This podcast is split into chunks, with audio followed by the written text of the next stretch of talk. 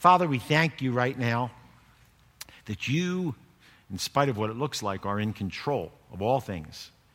We want to commit this world, this nation, uh, these nations to you right now. We do pray, Lord, for your good and perfect will. We ask for the salvation of souls, that people might come to faith in Yeshua the Messiah, the answer to life.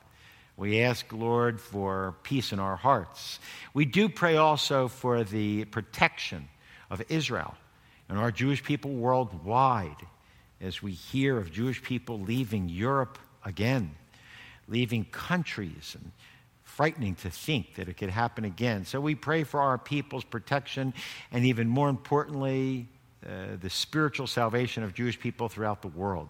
We commit them to you, Lord. We ask for our wisdom for our leaders here in America, that we might side with and support and stand by the nation of Israel as you've promised in Genesis. I will bless those who bless your people.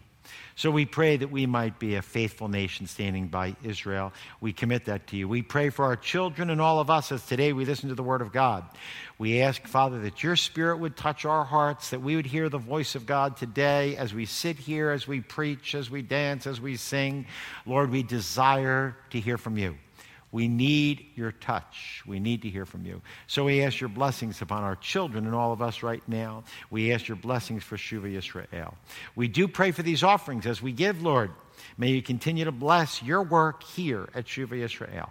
Further your purposes and plans. May we reach out, Lord, to a lost world from a little little section in, in, Southern California. We thank you for this day, Lord, and ask your blessings upon it, for we ask it all in Yeshua's name. Amen. Okay, I'll ask for the children and the teachers, the youth, the seniors, everyone to be dismissed to their classes. And if you have bulletins, open them up, take out your outline. Take out your outlines. We are at a special, special time of the year. It's always exciting, always exciting when you get to September. Always exciting.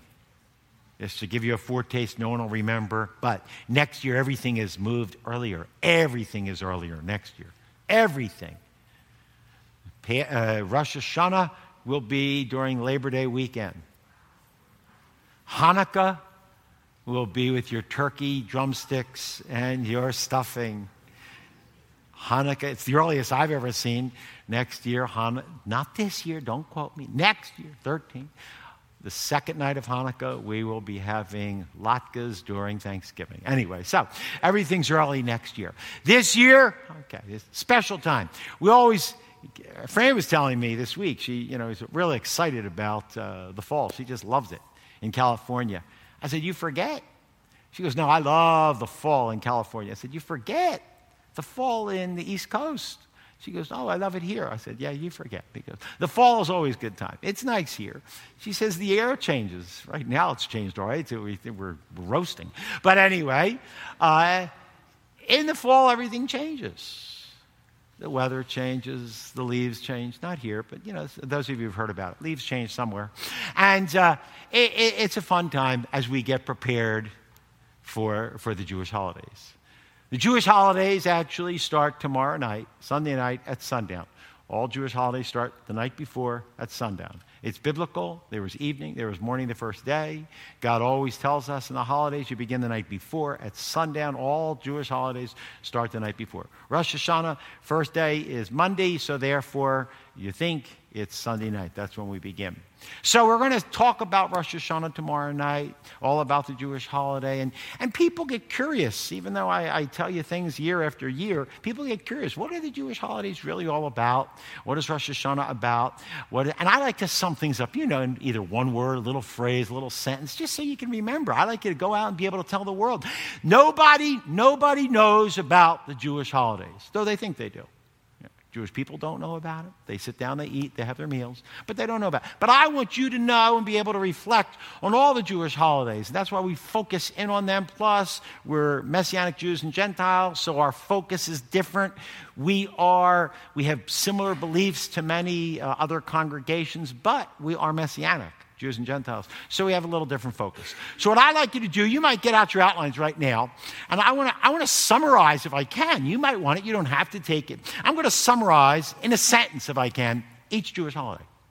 Each Jewish just this is really really short. This is a little intro. I just want you to get. You might not get it. Talk to me afterwards. I won't repeat too much. But each Jewish holiday does have a special meaning. You have to remember this is not just let's have a party.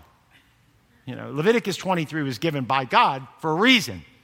The holidays were given for a reason. A couple weeks ago, I told you all the holidays. But each holiday was given, and God takes us systematically, chronologically throughout the world, history. For instance, I said, first holiday, really, the first holiday of the first Jewish month, the beginning of the new year, is not tomorrow night, but it's actually in April. And that first holiday is Passover. Summarizing Passover, I've told you in one word. Can anyone shout it out the one word the Passover should tell you about? Thank you. Very good. Good. Write this down if you like. God has redeemed man from the slavery of sin. That's what Passover is really all about. God has redeemed man from the slavery of Egypt, darkness, sin, whatever you want. Passover. He redeemed us. He purchased. He bought us price was the Passover, the blood of the Passover lamb. Don't write all this. The price was the Passover lamb's blood, which was really a picture of Messiah. Second Jewish holiday on the list, right after that, was the holiday of first fruits, and no one has any idea what that Jewish holiday is. Jewish people, Christians, nobody knows. But there is a very, very important holiday called First Fruits. It takes place three days after Passover. It was a Jewish agricultural holiday, uh, first fruits. Jewish people took the beginning of the, uh, the barley harvest. They made some loaves. They waved it before God. They thanked God for the blessings yet to come. It was good. It was a nice start. But we know this is just the beginning. It's just the first fruits. There's going to be a great harvest in seven weeks in Israel. Yeah, but the Bible teaches the real fulfillment of first fruits is not just the first fruits, the promise of the harvest to come. It's the promise of Messiah. And so I summarize first fruits as Messiah has been resurrected, and so will we.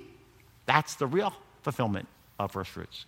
Yeshua has been resurrected, and there's a promise that someday I'm going up too. Third of the Jewish holidays is a Jewish holiday called Shavuot.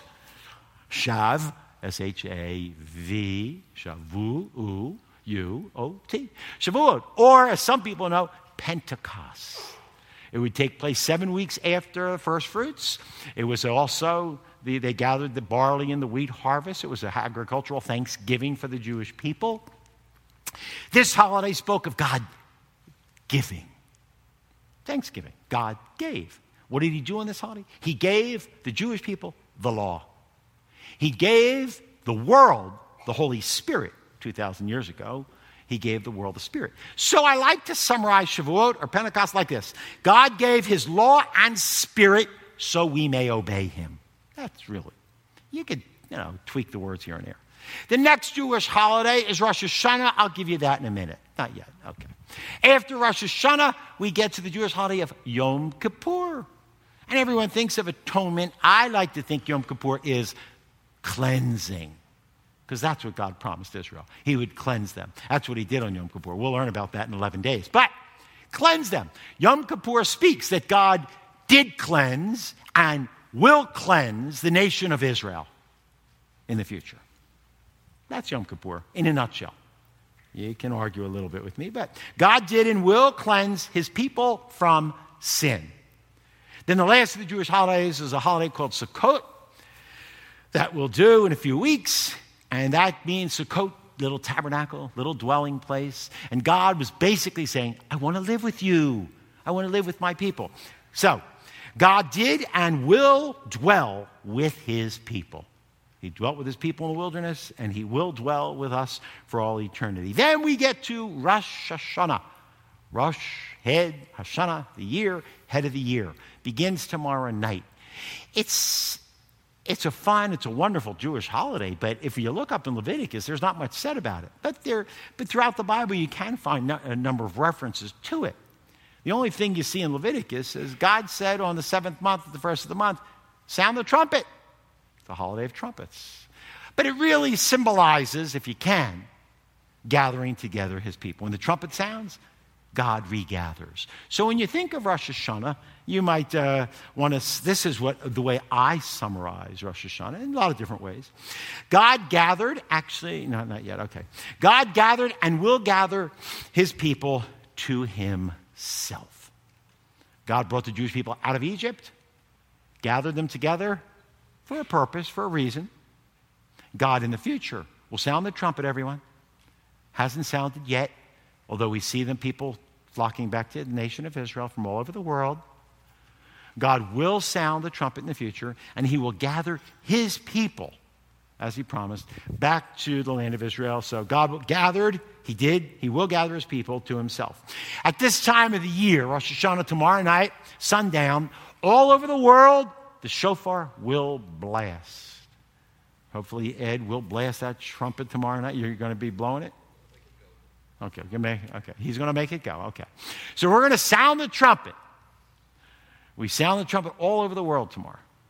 Wherever there's a Jewish person, tomorrow night they're sounding the trumpet. As soon as you hear the trumpet, there I wonder who, I don't think you can it, but I wonder who blows the trumpet the longest. That might be interesting. But anyway, uh, a Guinness thing, you know, what is the longest trumpet blast of all time? Might be in the future when God blasts it himself. But the trumpet will blast, and it signifies many things. I've seen articles that give you 10, 11, 12 different purposes of the blast of the trumpet. And the trumpet does signify many things. But first, above all things, the trumpet blast signifies Rosh Hashanah.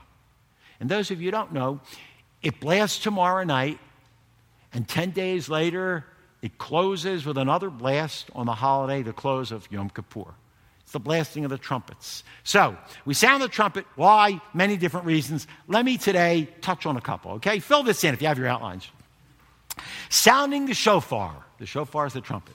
Sounding the shofar means a couple things for sure. One, God remembered us. Now, the reason, listen carefully to this, I say everything very carefully here. The reason I say God remembered us is because we're not going to look at it tonight, tomorrow night. Today, tomorrow night, we'll look at it. It tells us in the book of Numbers that you shall sound the trumpet so that God in heaven will hear as if he can't hear. God in heaven will hear and he will remember you. So when we sound the trumpet tomorrow night, one thing we're going to mention here is God remembered all of us. He always remembers us. We'll get to that. Second reason, you have it up there. God remembered man. God, it says in the scriptures, we're going to look at it today. Then, when the trumpet will blast sometime in the future, God will regather together, gather his people together. That's the real meaning of Rosh Hashanah. When you think of one word, think of gathering, think of regathering. God will gather together his people. I always refer to two groups of people the Jewish people, he will regather them. Where? Israel. And he will regather probably another group of people, Jew and Gentile, in the body of Messiah, believers. He will gather them together. So this trumpet signifies at least God remembering us, God gathering together us. And what did I write down here? Okay, let me just, oh, good, good. The trumpet blasts and it calls you to turn back to God. Now, I believe we should always be turning back to God all the time, every morning, every day. We confess sin and turn to God. But this trumpet blast should call you to get serious. This should cause you to re examine your life. This trumpet should, blast should, just like most people in America, well, all over the world, on January 1st, reevaluate their lives, at least until January 2nd. But most of us should re, we should rethink, we, we should examine. This is what God wants us to do. When the trumpet blasts, start asking yourself some serious questions. And though I put the word here, repent, a lot of people don't like the word repent. We'll deal with it. Okay, follow along now, okay, if we can. We're going to try to deal with those things if we can. First, all mankind is called, fill it in, to repent. Now, I know growing up, maybe some of you don't like that word repent. I, you know, I'm not thrilled with the word repent. To me, it signifies mm, crazy people, lunatics, on the streets of New York or throughout the world with sandwich boards telling us the whole world's going to it's come to an end, doomed, repent, turn back. And so, so we, we write these people off. So maybe I shouldn't, in good conscience, even put re- repent. But I want to give you a biblical perspective because the word repentance truly is a good word, even though I don't know if I can change it for you.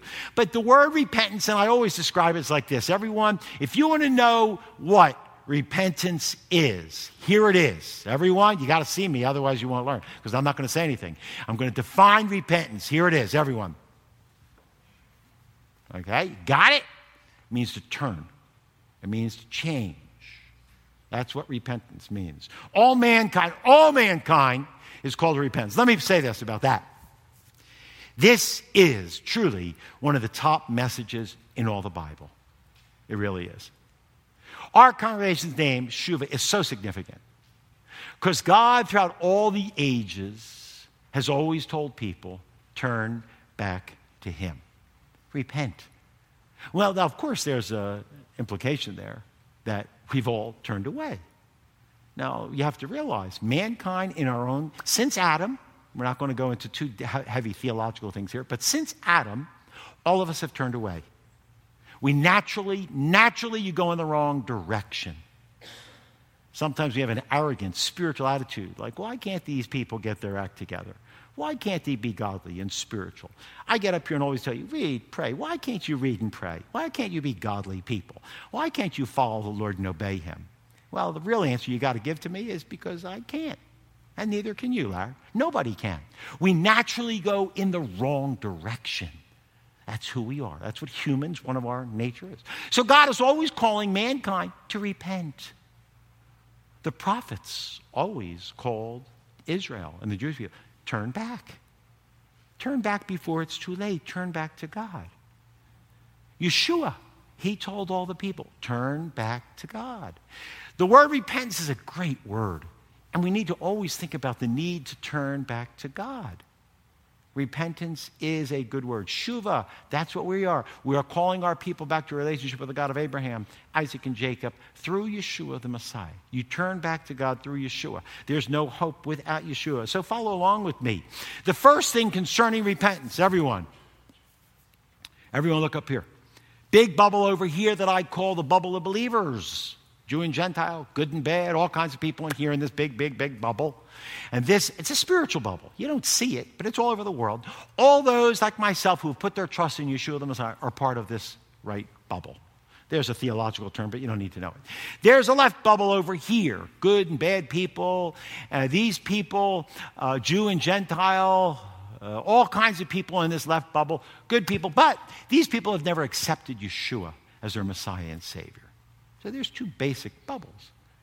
And so the first thing I'm saying is that we all, all of us, need to turn back to God. That's what repentance means. But now I'm going to add something before that. Before we all turn back to God, the Bible teaches us also that you need to turn to each other. We don't. We naturally have animosity, anger, jealousy, murder, strife. We, we, we struggle with one another. And the Bible's very clear, starting from the law that God gave Moses that we saw in Deuteronomy. God tells us that we need to turn to each other. We need to love each other. We need to care for one another. We need to look out for each other. We, some do it better than others, but as a whole, we don't. Most of us are concerned about ourselves and how everyone else will affect us. But the first thing we need, we are called to each other. That really what I'm saying is we're called to turn to one another. I didn't say turn to God yet. First, here, A, we're called to each other, man to turn to man. God writes in the law to Moses, we looked at this a couple weeks ago, don't hate your fellow man. Well, you say, that's okay, I don't hate him, I don't care about him. Leave him alone, get him away from me. You hate him. If you don't care about him, it's bad. You know, you don't care, leave me alone. He's mind his own business. I'll mind my own business. You hate him. God says don't murder, but he really means don't hate in your heart. Care for him. That's the, the feeling in the law. God is saying don't hate him. Actually, God tells us in the law. And Yeshua tells us later, 2,000 years later, 1,500 years later, we are to love our neighbor as ourself. Not just your family, not just your friends, not just, they're hard enough to love, but not just your family, friends, and your neighbors. God has the nerve to tell me to love my enemies. I don't want to. They're my enemies, they're out for my bad. God says, love your enemies. That's a tough one. You see, I do have to tell you this God always asks you and me to do the impossible. He really does. Everything God asks you to do is impossible. Well, then how do I do it? His Spirit lives in you, and you can do it if you turn to Him and ask for His help.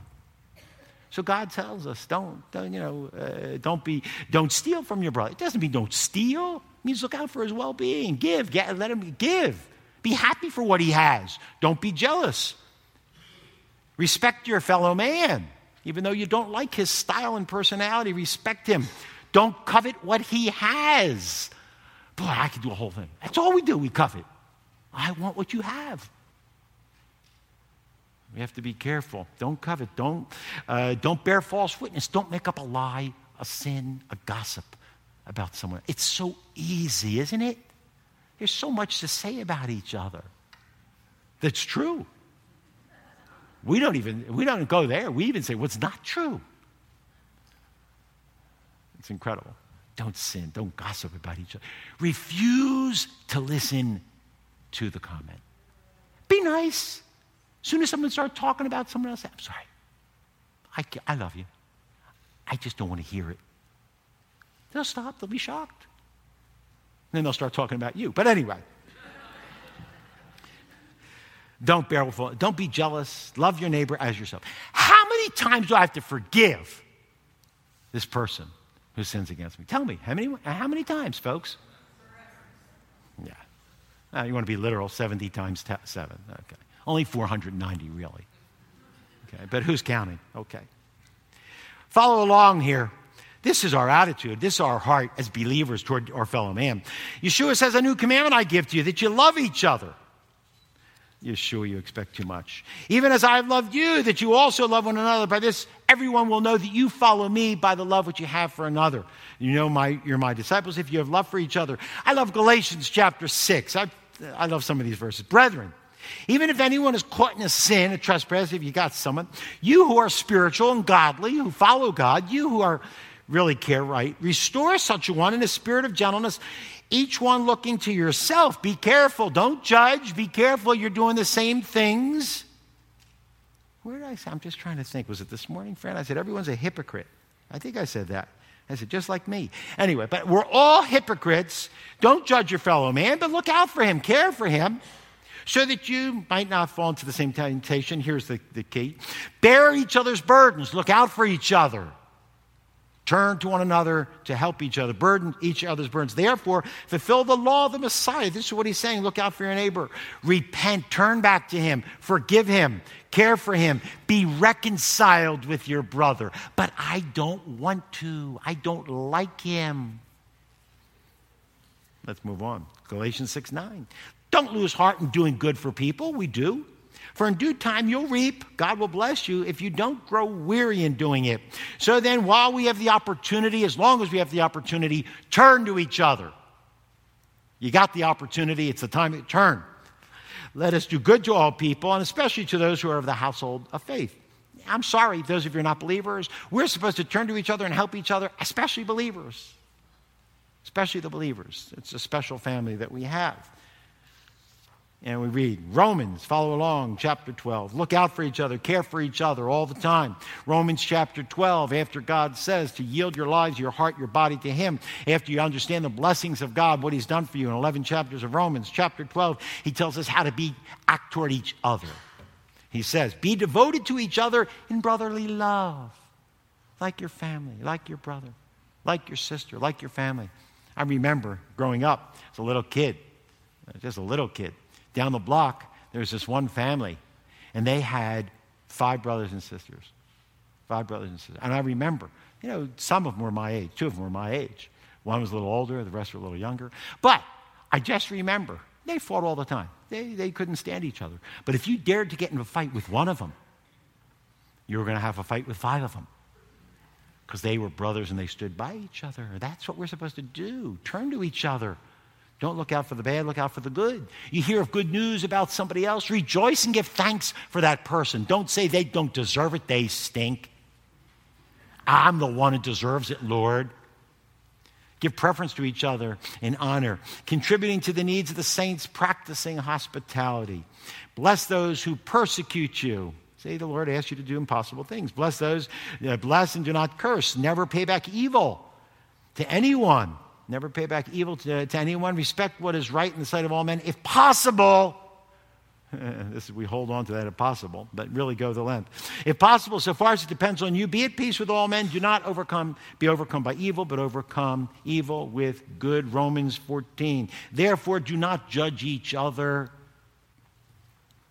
Uh, do not judge anyone anymore, but rather determine this don't make your brother stumble. Don't rejoice when he stumbles turn back to him. Romans 15 1. We, uh, now we who ought, uh, we are strong, ought to bear each other's weaknesses, those without strength, and not just please ourselves. Each of us are to please his neighbor for his good to his edification. That's what we are supposed to do. Look out for each other's welfare. Turn to each other for help.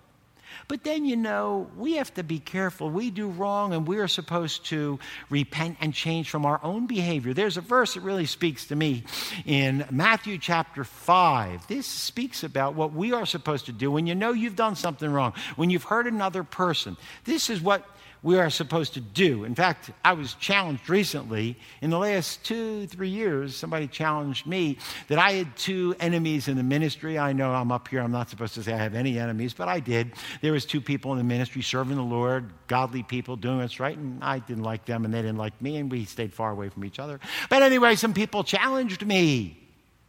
And they said, That's not right. You got to change and turn and be reconciled to them.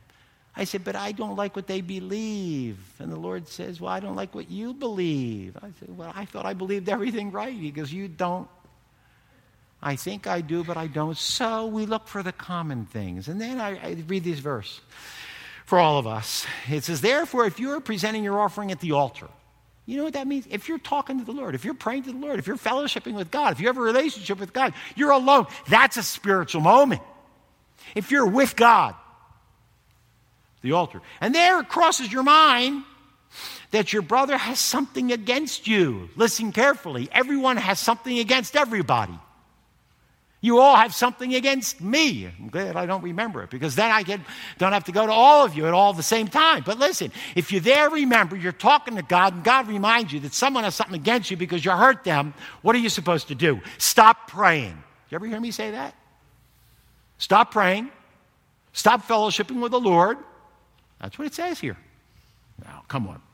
It says, if you remember something and something against you, leave your offering there before the altar. Go. First, be reconciled to your brother. Turn to your brother. And then come, then come back to me and I'll talk to you. You know, your brother has something against you. It's time to reconcile. Proverbs puts it this way if you have been snared with the words of your mouth, you get up here and speak for 45 minutes. I know you wish I only spoke for 45 minutes. But if you speak for so, a certain amount of time, you say wrong things. You talk to people all the time, you say wrong things. What it's really meaning, if you hurt somebody and do something wrong, what should I do? If you've been caught with the words of your mouth, you've been caught with the words of your mouth. Do this then, my son. Deliver yourself.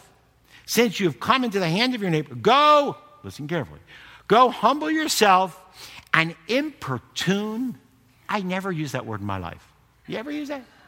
And let me raise your hand. Anyone ever use the word importune? That's good, good, good. Importune. I had to look it up. I thought I knew what it meant, but anyway, go importune your neighbor. Pester. Don't let go. Give no sleep to your eyes, nor slumber to your eyelids. Make things right with him. Now, I remember back in Jersey when I, I hate, my wife will not be happy. When I first started ministry in, in Brooklyn, I was a young man, rash. I really, I think I was saved. But anyway, had a congregation, and I got mad at someone, and I kicked him out of our building.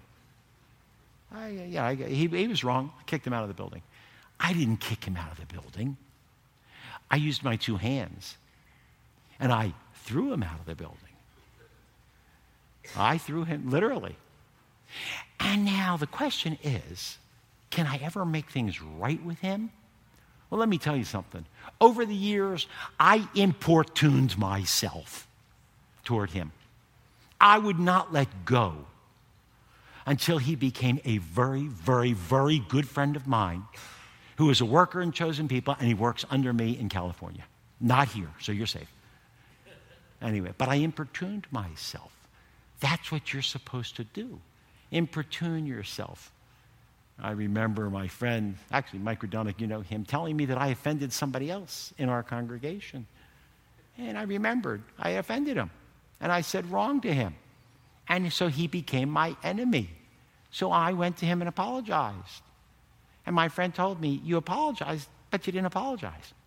I said, What do you mean? He didn't use the word, but what he was really telling me is, You must importune yourself.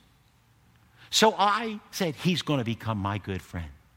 And I importuned myself, and I would not let him go. And I continued to apologize. He said, That's enough. Nah, no, it wasn't. And I had to apologize. Then I had to do something else for him. And then I had to do something else for him. Then I had to apologize again until he will stand up for me today and say, he, he loves me. You got to importune yourself. That's what it means to turn to each other, folks. Care for each other. Love one another. We, Rosh Hashanah, forgive me, we are supposed to turn to God. We're not, it doesn't even say turn to man, but we should turn to man. But let's follow along with me. Here we go. Here we go. You're in trouble now, right? B, we are to turn to God. I first said we're to turn to each other. Second, we're supposed to turn to God. Everyone, look up here. Here's the bubble on the left of non believers, here's the bubble on the right of believers. Both groups are to turn to God. That's what it means repent. This group of non believers, you need to turn to God. The Bible teaches us. Follow along with me. The non believers, the whole world of non believers, is called to turn back to God. The Bible says, even if you're a good person, you're a nice person, you've turned away from God. We see it in all of Scripture that, what I told you before, everyone turns from God. The nation of Israel, God's special, special possession, turned away from God. They'd always turned away from God. As soon as they were, they, were, uh, they were called by God, they were in Egypt, they were not turning to God. God brought them out with a mighty hand. They got down into Mount Sinai and God gave them his law. They turned away from God. They got in the wilderness for 40 years. Do you know the Bible says they carried idols in the wilderness? They turned away from God there. Israel, throughout all their history, they get into the land, the period of the they turned away from God. Then they get a king by the name of Solomon. David, I'm sorry, uh, thank you. Saul, David, and Solomon. And you know, they all turned away from God even then. Even David, before he was king, had idols. Everybody turned away from God. Then the period of the kings, they turned away from God. Then the period of the, the prophets, they turned away. Everyone, Israel turned away from God. What is the message, everybody, of the Bible? You say it, tell me. Turn back to God. That's it, folks. Everyone. Holiday of Rosh Hashanah, the trumpet blasts, Follow along. I love God's words to, uh, through Ezekiel. God speaking to Israel here. Do I have any pleasure in the death of the wicked? For some reason, we think that God's pleased. You turn away from Him, God's pleased. Ah, I'll zap Him. He's out of here. Good, goodbye. God doesn't love that. He wants us to turn to Him. Rather than that, that He should turn from His ways and live. Repent.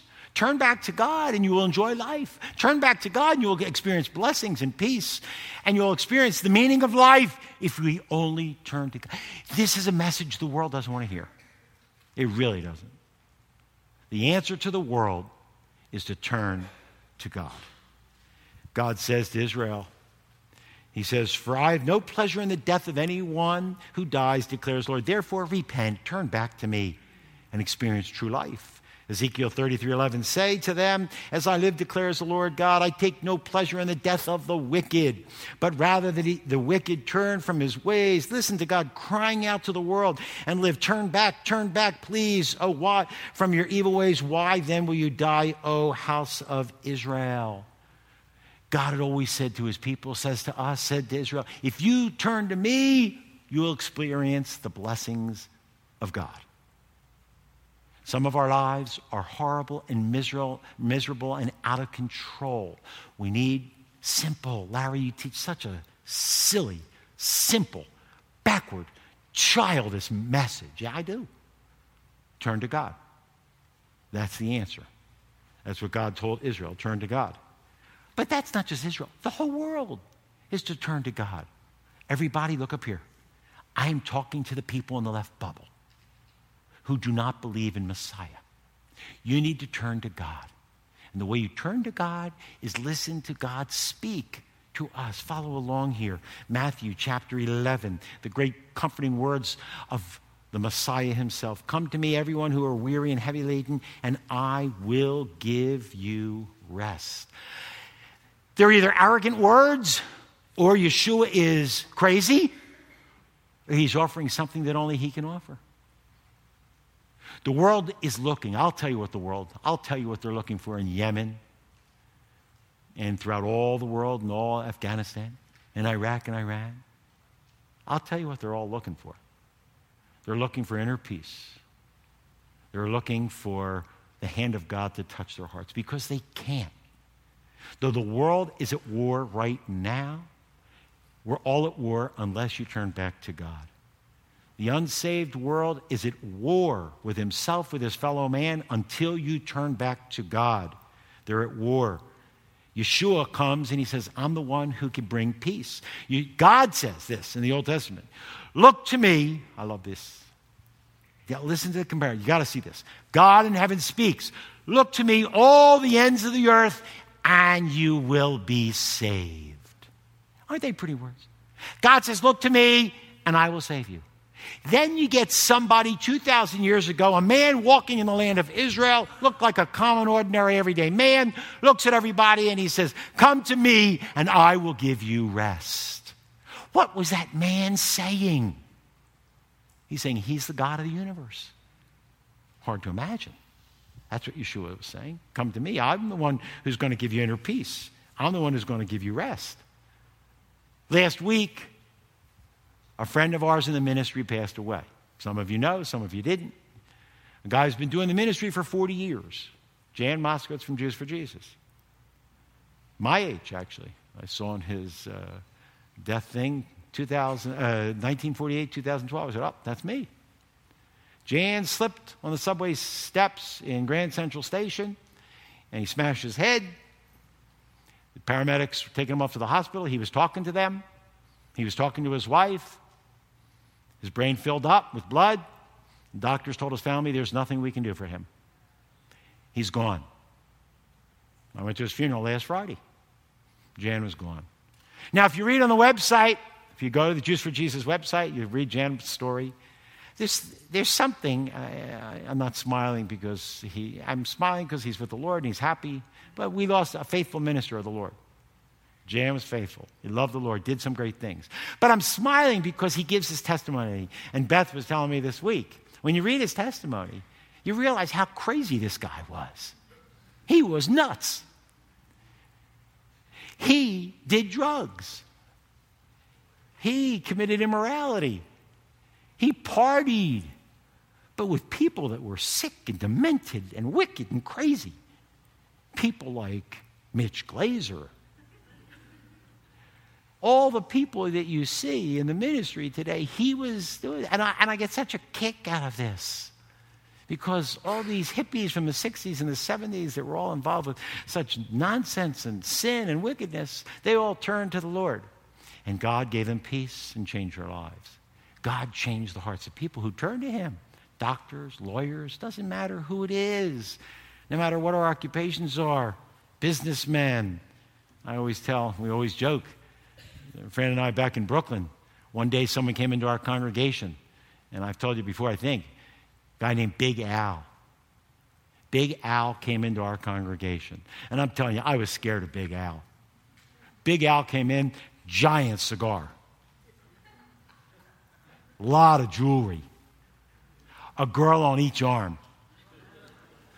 Big Al was part, I don't know, of the mafia or what. But Big Al came in. And then he asked to meet with me in my office for a few times. And Big Al one day started crying. The tears came down.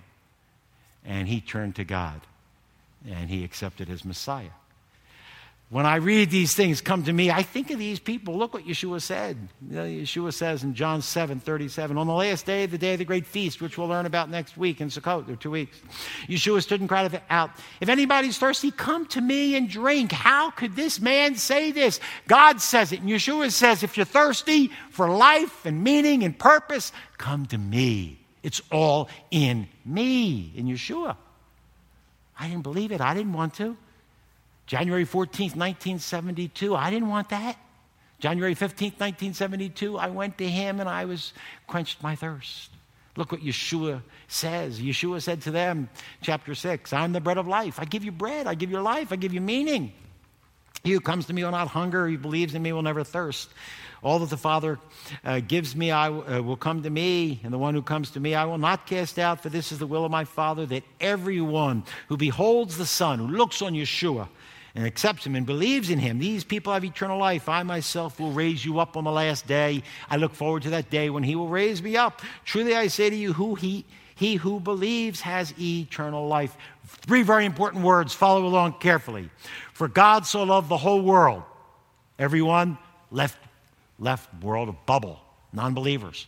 God loved this world so much that he gave his only unique son that whoever believes, whoever calls on him, whoever accepts him, puts their trust in him, he shall, they shall not perish, but he have eternal life. For God did not send Yeshua, his son, into the world to judge us all. You see, when I tell you that if you accept Yeshua, you have eternal life, people say, You're judging me. I'm not judging anybody. Listen to what he says. God didn't send Yeshua to judge you, but the world would be saved. Wait a second. God sent Yeshua to the world so I'd be saved? You're not judging me? No, you're already judged. It's already over. You didn't even know it, did you? You're already judged, according to the scriptures. And it says, For God didn't send the Son into the world uh, to judge the world, but to save him. He who believes, he who believes is not judged. He who does not believe has been judged already because he has not believed in the name of the only begotten Son of God. We're all non believers called to turn back to God. Everyone, look up here. I let you go just now. Believers on the right, you've accepted the Lord. You to turn back to God too. Did you know that? Yes. All of us have to turn back to God. You believers, all us, most of us in this room, you need to turn back to God. Now, let me tell you something. Let me tell you a normal thing when I grew up and I got saved in 1972 and probably still going on today. This is the normal habit of many, many, many people. They're in this left bubble and they pray and ask Yeshua to come into their heart. They realize they're lost in sin. They believe Yeshua died for me. They accept Yeshua into their heart and they're saved. And they move over to this bubble and they're rejoicing. They're so happy. Ah, I'm saved from my sin. I'm forgiven. My whole life's changed. It's great. This is what happened to me and many people in my neighborhood. And we're all praising the Lord and we're reading the Bible, and we're going to Bible studies, and we're having a great time. And it lasted for a year or two. And then, eh, wasn't so big and important anymore. And then we started falling away and stopped reading the Bible, and stopped praying, and stopped going to Bible studies, stopped going to services. And we were still saved, but we fell back into sin. The normal pattern for believers is to what we call back slide. You go backwards. Are you saved? Yes, you're still stay, saved. You can't lose true salvation once you have it. God gives it to you as a gift. You have eternal life. It's only for eternity, though. So He gives you eternal life. But you fall away. Now, there's other believers that have not fallen away, but you just don't live the life. You don't read, you don't pray. You are what I call immature. You're babies. You're weak. You're infants. This whole group of those who backslide, this whole group who are weak and have turned away and come here for a nice good fix every Saturday and get a little worship, a little dance, a little screaming from me, and, and you go out and you're fixed. And then you go and live like the devil. You don't pick, you don't have a Bible, you don't even know where one is, you haven't prayed for who knows how long, except for maybe you say thanks for the food, whatever. You don't know anything. This group must turn back to God. God is screaming, turn back, turn back, believers. Why will you live a miserable life? God's screaming at you. We're all to repent, and God says it here. He says, if we confess our sins, He is faithful and righteous to forgive us our sins. If we admit, if we agree with God to forgive us our sins and to cleanse us from all unrighteousness, God will take. I've often said, getting back in fellowship with God is a, just a prayer away.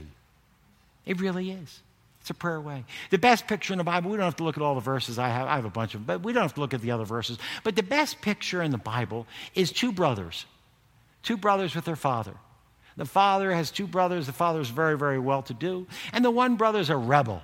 He's just a rebel and he wants his father's inheritance and he wants to go out and party it up. He wants to leave and get out of this house. So he says, Dad, listen, I don't want to wait till you're dead. Give me the money now. I'm Larry's paraphrase, okay? It's good that I didn't write the Bible. But, Dad, give me the money now. I don't want to wait any longer. And so the father, after a while, says, Ah, listen, I can't let, hey, he's going on and on too much. All right, I'll give him the money now. Okay, the other, the other son stays with the father and works faithfully. This one son gave me all the money, gets all this money. He goes off and he's counting his money. He's great, great. He goes out into the world and he starts drinking and living it up and living immorally and living in great sin. And, and the money's going quicker than he thought. And finally, it's disappeared, and he has no job, and it's bad times. And so he starts working with pigs. And then he sees the pigs got food, and he doesn't even have food. He goes, well, this life is horrible. My life is over. It's a ruin. And he says, I don't know what to do. He says, Ah, got, I got it. I've been so dumb. My father, who's so wealthy, he's got servants that are well off, 10 times better than me. I need to admit I was wrong that I've sinned against heaven and earth and my Father. And I got to go back to tell Dad, you were right. I was wrong all along. Would you forgive me and make me like a slave?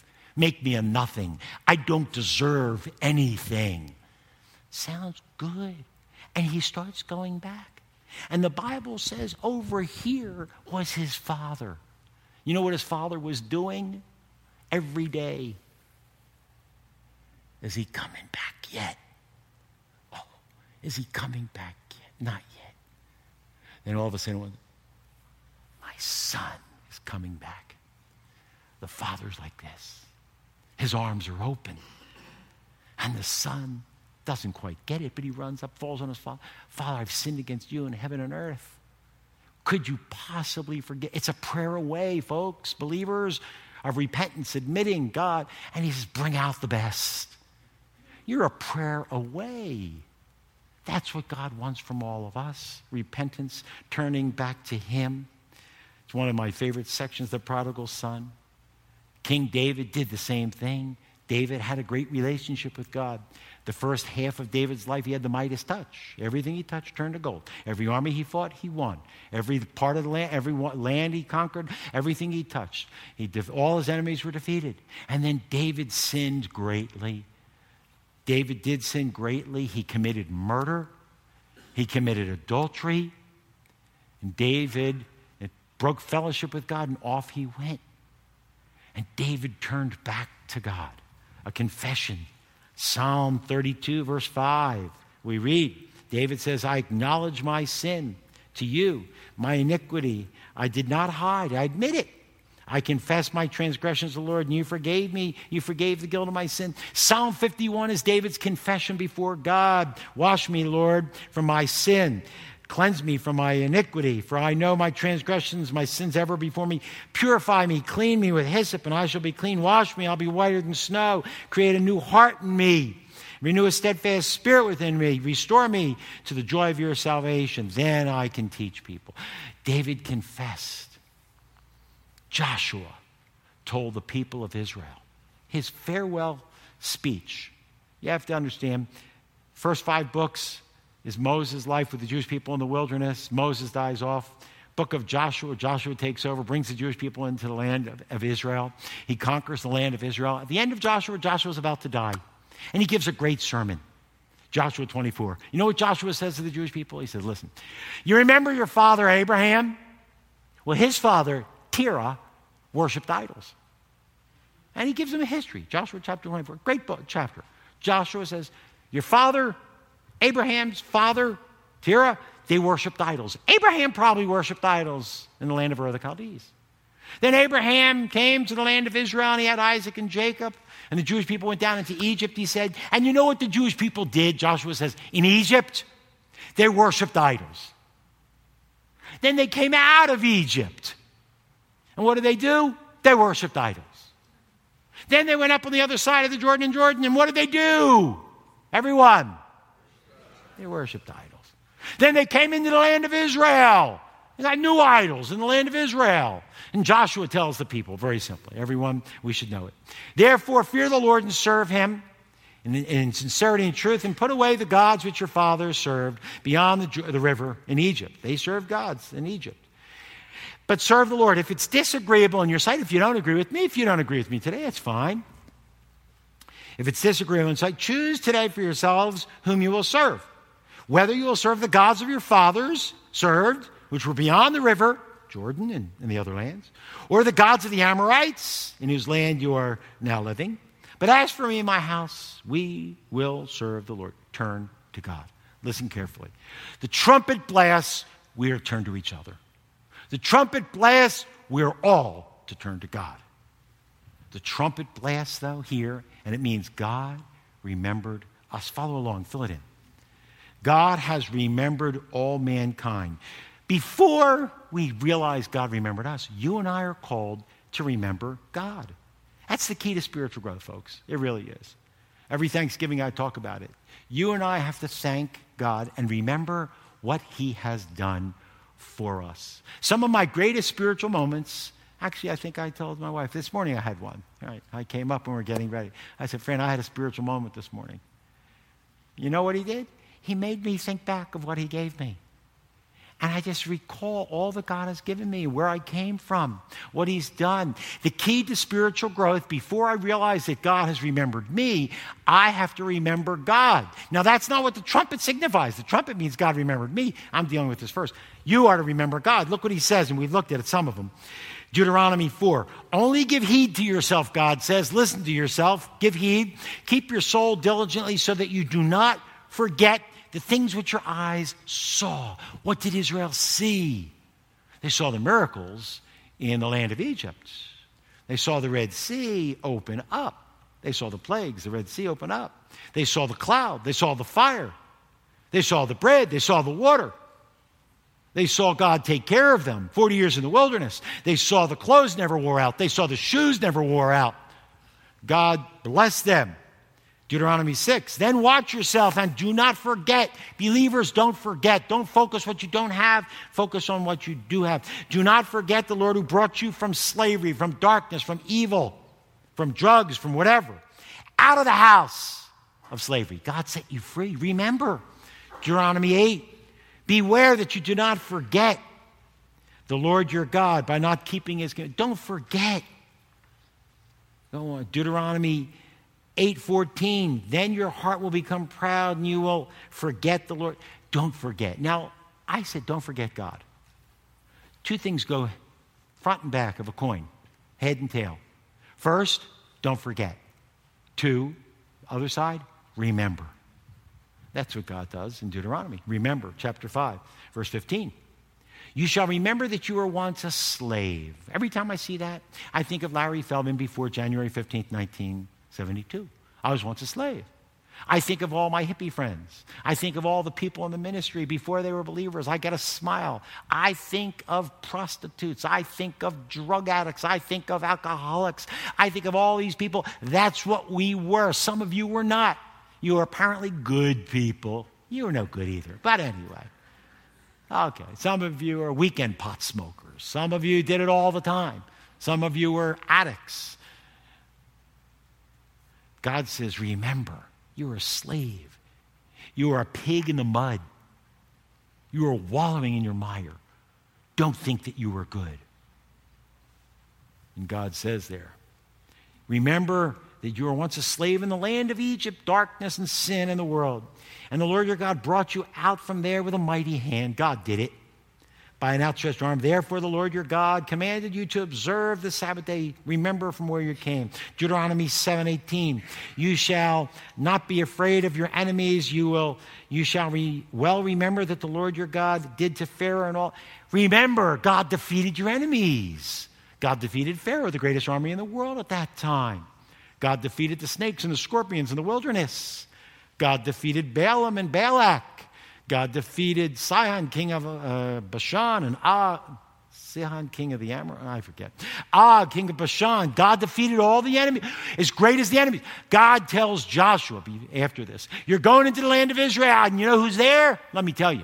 There's the Amorites, there's the Perizzites, there's the Hittites, there's the Hivites, there's the Jebusites, there's the Canaanites, there's the Girgashites, there's some more ites, and I can't remember anymore. I wrote them down, but I'm not going back. But all the ites.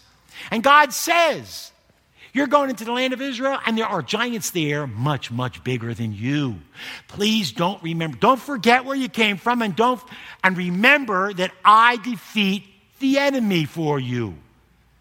Why are we so foolish? Why do we turn and not remember all that God has done for us?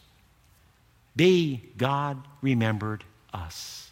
I told you to remember God, but the trumpet means God remembered you. And I just want to summarize some of these, how God's remembered. That here's another message of the Bible. God remembered us in our estate. You think as a young, immature, mindless teenage boy, early 20s, you think I had my mind on him? The last thing in the world I had my mind. I don't even want to tell you what I had my mind on. It's too embarrassing and I can't even say it. What I had my mind on. God looked at me running around like a pinball, like a man who had no mind. I, I used to joke with my, with my daughters that young men, basically young little boys, have scrambled eggs for brains. And it's like we, we don't think, we're just running all around. And that's what we are as adults, too. And in my state, God looked at me and he went, ay, ay, ay. This is what I got to pick. I looked at you and he says, Oh, he's no better either. And in our state, God looked down and God remembered you. Adam blew it. And God looked and remembered Adam and said, I'm going to do something for Adam. Then all of mankind sinned and turned away from God, and God sent a flood and then he says to one guy, he says, yeah, build a boat. So he said, all right, he builds a boat. And it takes him 120 years, I think, to build the boat. And then he, it's a very drawn out story in Genesis 6, 7, and 8. And he builds the boat and he goes on and everyone makes fun and he finally builds the boat. And then he says, now get the animals two by two and two and two and sevens for the clean and on and on. And he get all the animals on. I said, okay, I've got the story, Lord. And he says, bring them on the boat. All right, all right. Brings them on the boat gets him on the boat and it starts to rain and god says it rains a lot. And good it's raining and raining. And god says not only is it raining but it's raining for every day and night and it's raining for 40 years uh, 40 days and keeps raining and raining. And then it tells us and then the floods come. Oh floods come up. Rain comes down and everything's being flooded. And then it says and you see noah floating on the water and he's floating there for five six seven eight months. He's like well, what's going to go on? In genesis chapter 8 verse 1 i love the words. But god remembered Noah. He never forgets. In the midst of tragedy, God remembered. The blast of the trumpet God remembered you. The great story the Jewish people have sinned. God takes them out of the land of Israel in 586. Nebuchadnezzar comes, and Nebuchadnezzar destroys the land and destroys the temple and destroys the priests and the, the prophets and takes the people captive. And Nebuchadnezzar takes them out of Israel and takes them to a foreign land in Babylon. And there they're 70 years, and the Jewish people are there, and they remember that when they were in Jerusalem, and it was a, a praise in all the earth, and they remember all the, the blessings they had in Israel. And here they're in Babylon for 70 years, and so it's a foreign land in the, under the regime of a Hitler. And then, all of a sudden, God sends them a prophet. The prophet's name is Zechariah. You know what Zechariah means? God remembers. He never forgets his people. God's always remembering. You sound the trumpet, folks. We're to turn, but God remembered us. Look what it says. Follow. Look at God remembered. I want you to turn to Isaiah 53. We know it. God remembered all of us. Isaiah 53, all mankind. Follow these words that we read so often. Isaiah 53, watch. He, whoever he is, we don't know. Okay, we'll pretend we don't know. Okay.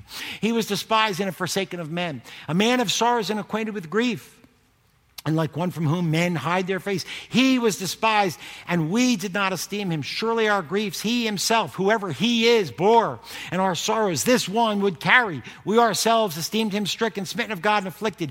But this one, whoever he is, would be pierced through for our transgressions. He'd be crushed for my sins. The chastening of my well being fell upon him, and by his scourging we're all healed. All of us are like sheep, we've gone astray, each has turned to his own way. Who is this, and why would he suffer? I'll tell you why. He would suffer because God remembered you. God loves you and sent his son, the one who would be despised and rejected.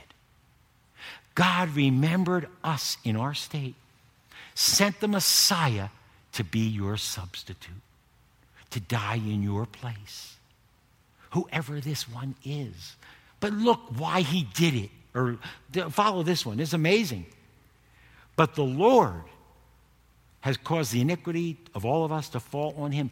God sent his son, and God had him crucified. He used man, but God did it. Look what it says. The Lord was pleased to crush his own son, the Messiah, putting him to grief if he would render himself a guilt offering he would render himself as a guilt offering. God remembered us. What does the trumpet mean today? One, repent, turn back to God, all of us. Two, God remembered you all. And three, the real meaning of Pas- uh, Passover, the real meaning of Rosh Hashanah. God would regather his people. Fill, just follow along. The land, he would regather his people to the land of Israel. God promised God made a promise to Abraham, Isaac, Jacob, Joseph, David, the prophets. There's coming a time in the future when the Jewish people will be gathered in the land. Messiah will be with them and there'll be world peace. They'll have a great future kingdom. God promised that.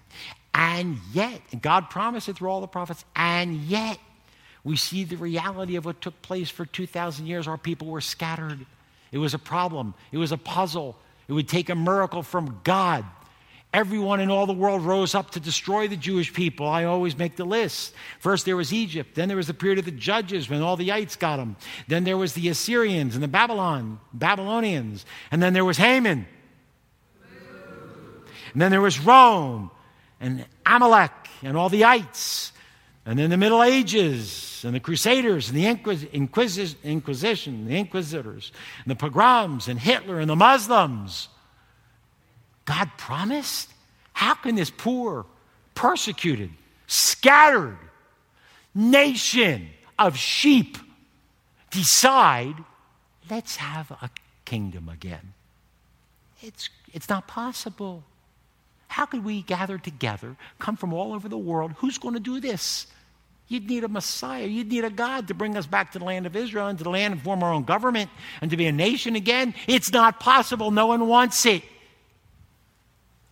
But God made a promise. You know what happened on that day? Uh, Isaiah 11 11. Happened on that day. The Lord will again recover the second time with his hand the remnant, his people all over the world, who will remain from Assyria, Egypt, Pathros, Cush, Elam, Shinar, Hamath, Russia, Europe, all over the world from the islands of the sea, and he will gather, the, uh, lift up a standard for the nations. He will assemble the banished ones of Israel and will gather the dispersed of Judah from the four corners of the earth. God said, no matter what takes place, God will bring them back into the land of Israel. That is Rosh Hashanah, gathering his people together in the land.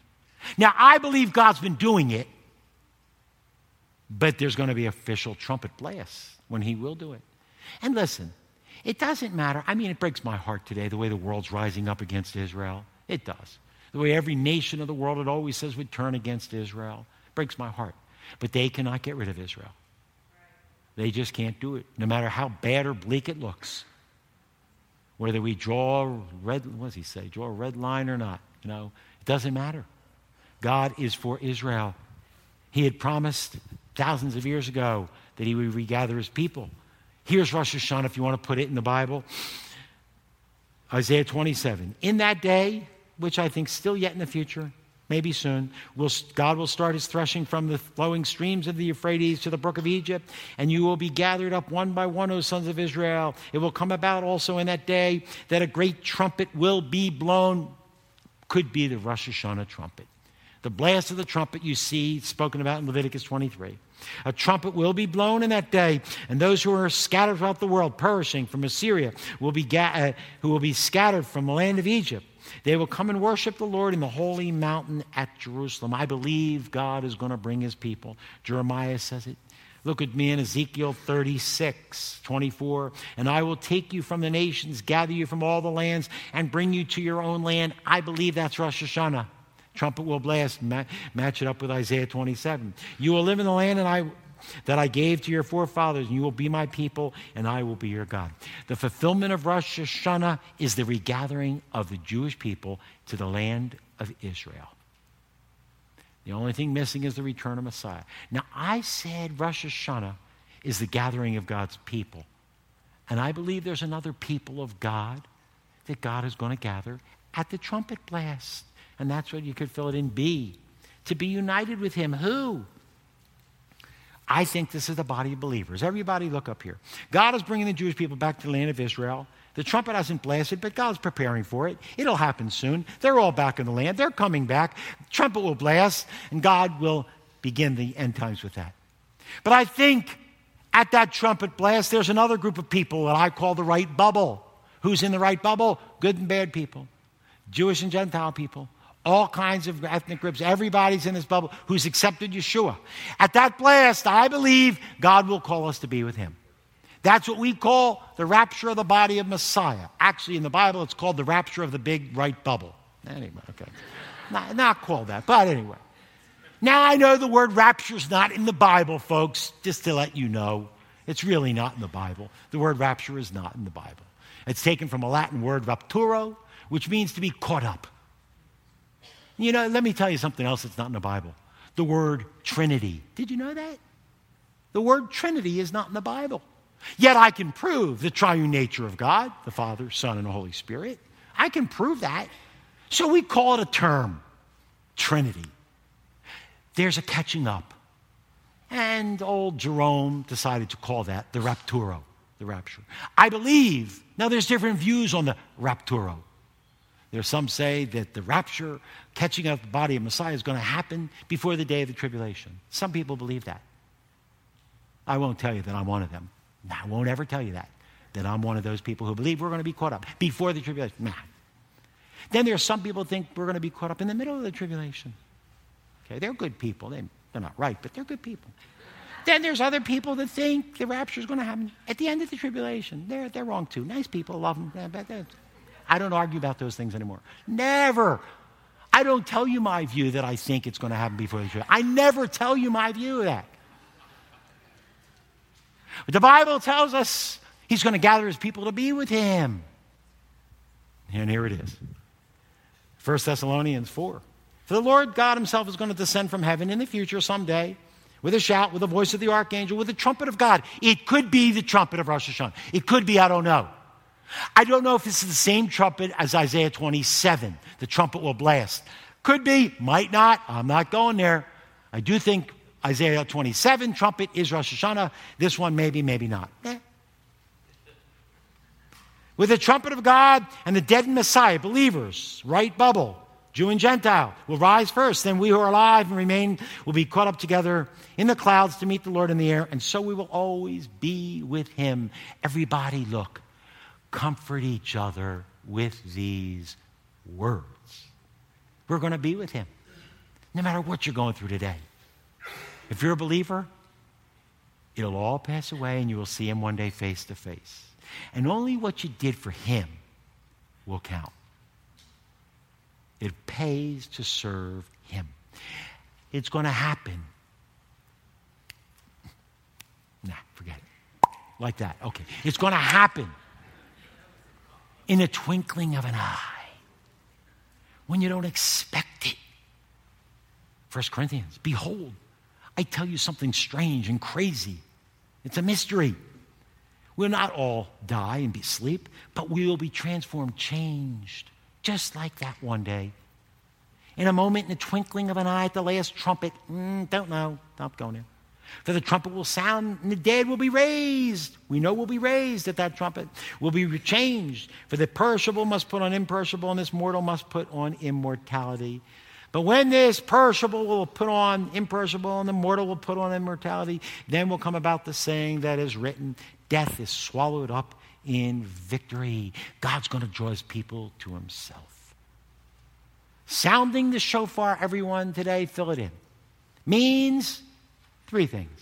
One, God remembered us, the lost, the believers.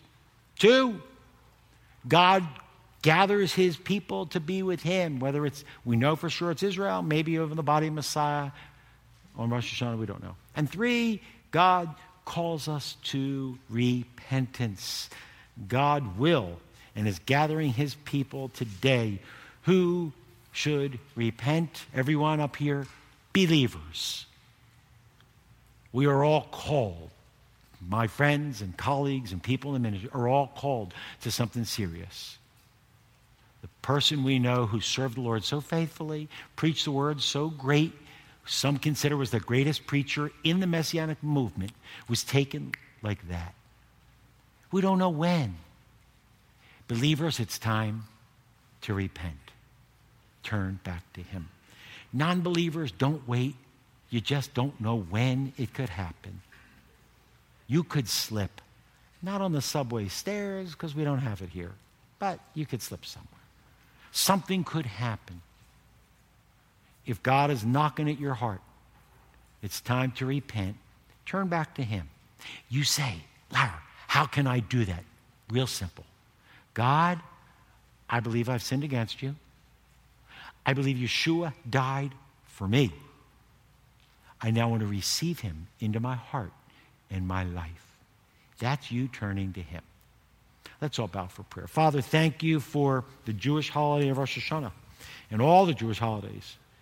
We thank you in all this, Lord, that you've taught us to turn back to each other and to you.